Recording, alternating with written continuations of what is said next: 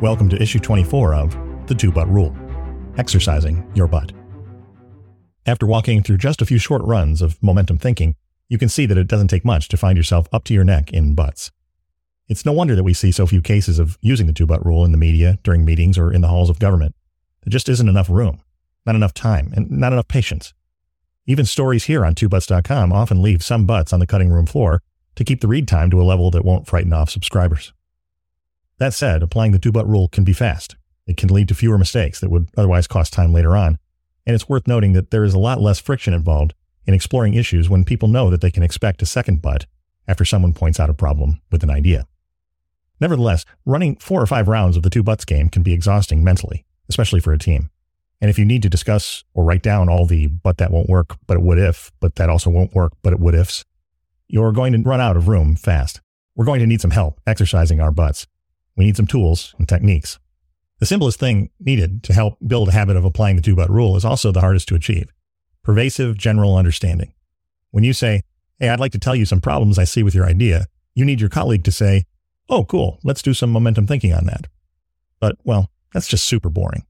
There's a reason it's called the two but rule and not the practice and application of momentum thinking for problem solving and innovation.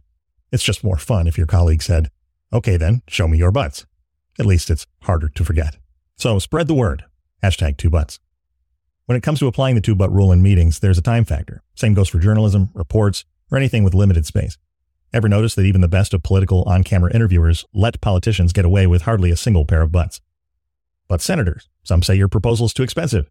Yes, Barbara, they say that, but it's not too expensive. Oh, okay then, next question. But in a two butts world, we can learn to shift our butts in time and space. There's no reason every article can't come with a link to an expanded page full of butts. It's a trivial matter today to make such pages interactive. In fact, the comments section of any article that allows them can be rigged to prompt for two butts. Quote, we really want to hear your thoughts, but extra points if you apply the two but rule. Also, in a two butts world, there should be people standing by to help you handle your butt. Getting ready to do a brainstorming session, an innovation or design workshop, a planning meeting, make sure to upgrade it to one equipped with the two but rule. Maybe soon you'll be able to find practitioners, coaches, and other two but rule resources on 2buts.com. Lastly, you can shift a lot of butts into breakout sessions, as we saw with the story about the drunken science interns in a previous issue of the two but rule. And yet, for all this, the two but rule would be little more than an amusing set of anecdotes and thought experiments were it not for the explosion of practical artificial intelligence in 2023. Suddenly, we have the ultimate momentum thinking machine. It's difficult working on your own to clearly see your butt, let alone to embrace both sides of it. And getting someone else to help can be too intimate and possibly inappropriate, even for the closest of colleagues. But now you have a friend that can help, one that will never judge you for what might be up your butt. At least I don't think so. And it can really help with organizing all the forks involved in exploring complex chains and sets of butts. Meet your new two butt buddy, ChatGPT. When you're stumped or stuck searching for butts, particularly the all important second butt, ChatGPT can be strangely helpful in getting into the flow and turbocharging the process. Like an afterburner for momentum thinking. It sure helped me with the story on the debt ceiling a couple weeks ago.